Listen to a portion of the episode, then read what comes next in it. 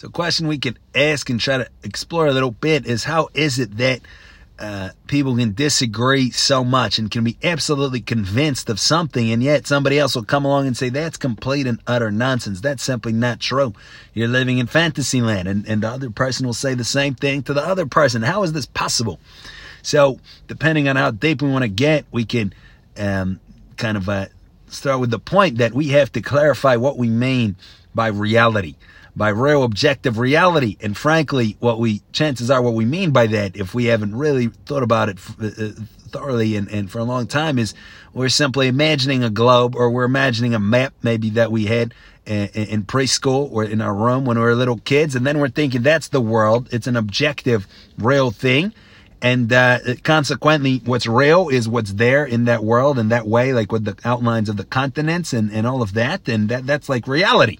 Right? So, you know, I'm going to, if I'm dealing with uh, what somebody's saying or, or with another person, I'm going to try to see, like, is this true? Like, and we have some kind of concoction. We're not even sure exactly how to, how to phrase it clearly, but that's the general idea. Or we might think that reality is what we learn in, uh, in textbooks that talk about uh, uh, the table of the elements or that talk about certain uh, what are called laws of physics.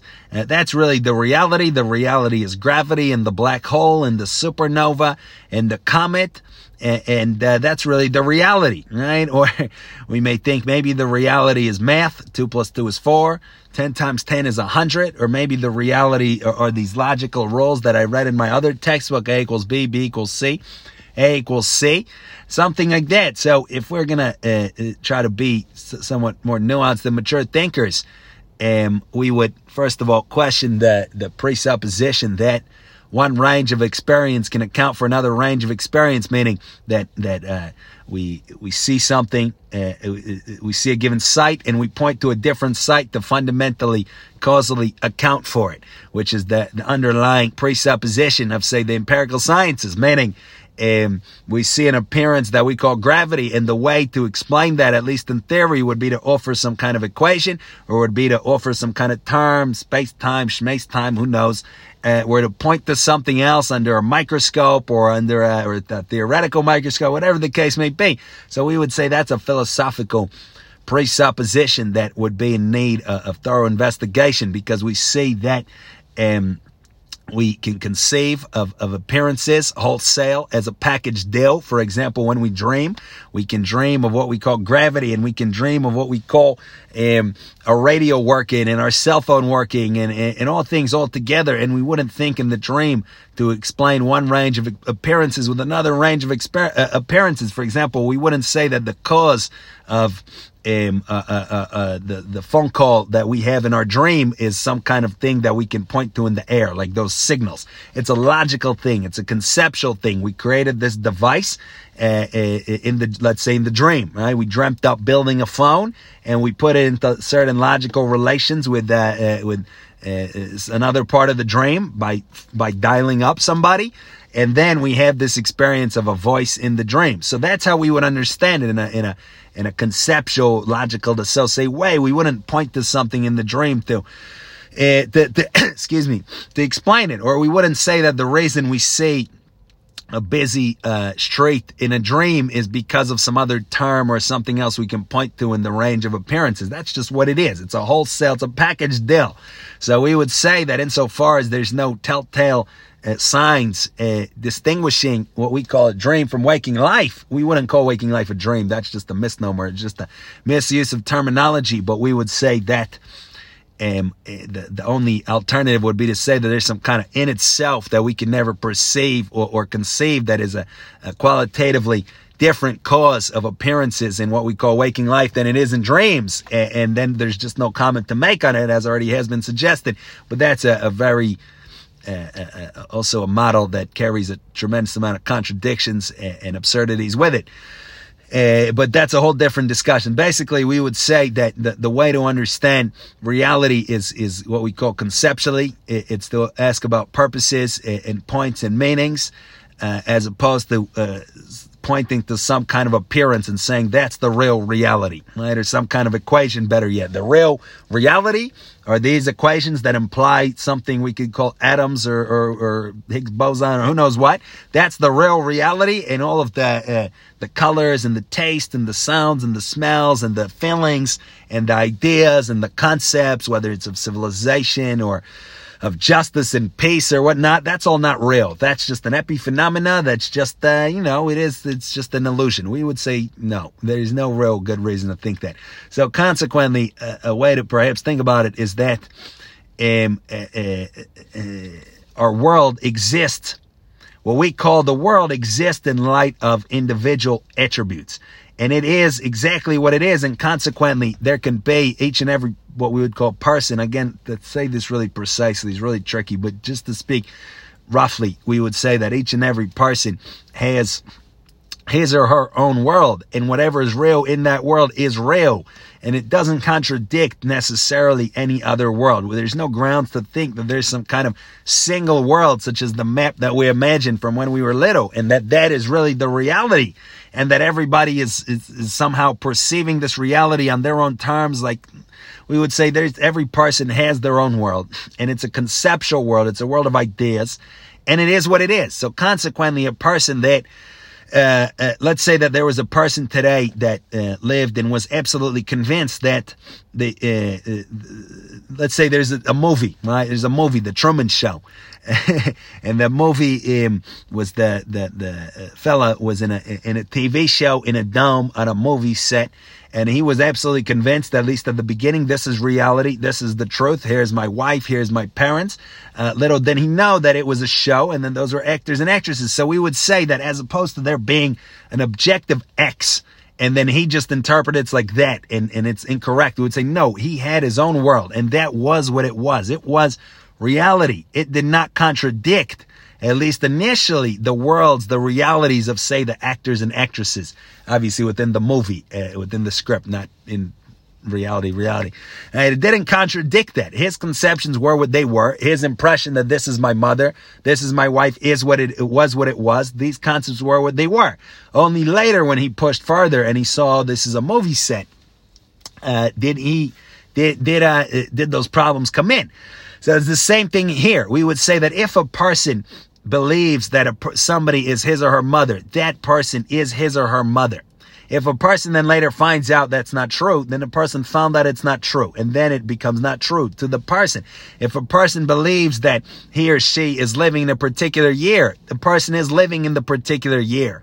If a person believes that he or she is part of a particular nation, a person is in that particular nation. Person believes that he or she is in a particular place of, of uh, a physical place, a person is in that place. If something changes, then it has changed, but it doesn't mean that this uh, ambiguous uh, conception that we have of a globe or, or, or, of a world is the real reality. And then a person can be tricked and, and, and can uh, be deceived into thinking uh, uh something different based on uh, as as it as compared to the objective reality that that is what it is. We would say that's a naive view. So consequently, um, again, we say that it, we look back on on say the ancient what we call the ancient Romans. And we say that's true. But in what way is it true? It's true because there were people, there were life dreams to so say within which people were convinced that they were Romans. They didn't even call themselves ancient Romans. Now we do. And that, that, that these are the laws that are in effect and these are the values in place and these are the concepts and the ideals and all this is absolutely true. Uh, we cannot now come and say, oh, you know, we disproved the fact that, you, you know, your beliefs were such and such, so it was all fantasy. No, those were worlds exactly as they were. They were exactly as real as they were. Now that we've modified them, our worlds are exactly as they are. Understand? So it, we see that we cannot simply go and say, you know, I found them this evidence here and it contradicts your conceptual world in, in a fundamental way if we know what we're saying. But anyhow, um, with that said, we would somebody could say, okay, yeah, so there's no objective reality; it's all subjective. So that's not what we're saying.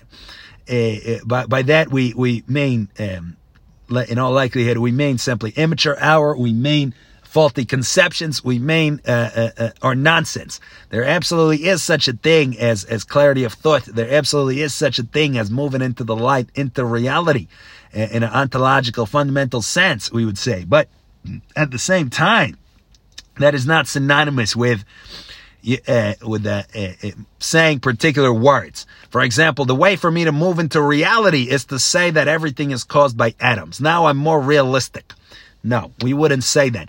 However, we would say that the way for me to move into reality is to correct the character trait of mine, which is bending my view of things. For example, I'm always enraged that people have corrected that. Now I've stepped more into reality, much more so, indefinitely more so than if I begin to say that everything is made up out of atoms or something along those lines.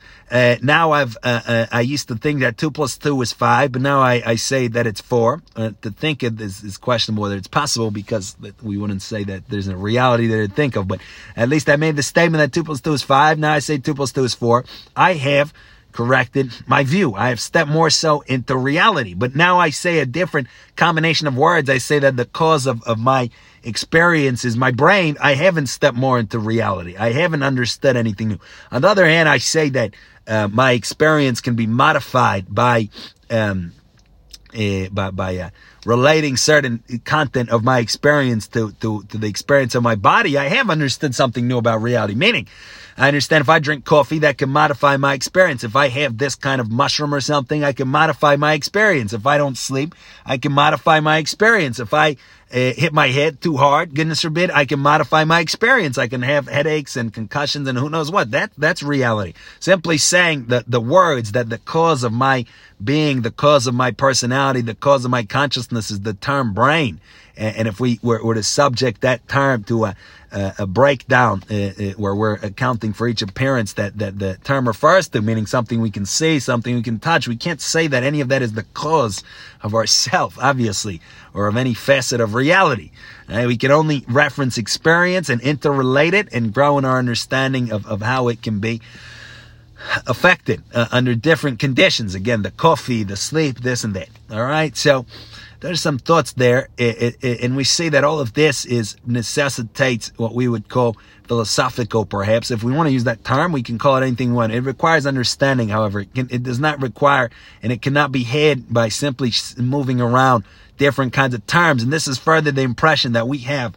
Uh, uh, we think that if we simply know different things to say, that we have grown in our understanding of things. I read a textbook on, on the, the latest uh, findings of the studies, and I can say these different words that explain, uh, you know, the brain, the mind, the, the reality, the universe, yada, yada. No. So we'd say we've done nothing more than, than simply reference different terms. On the other hand, if we it, it make moral improvements to ourselves, if we correct our uh, misconceptions uh, about ourselves and about human nature and about uh, uh what we do and how to attain uh, the good and all of that, then we really have grown uh, in, in, our understanding. We have grown in our education and our wisdom. but anyhow, these are nuanced things, and the more we think about them, the more clarity hopefully we can gain. Thank you for listening.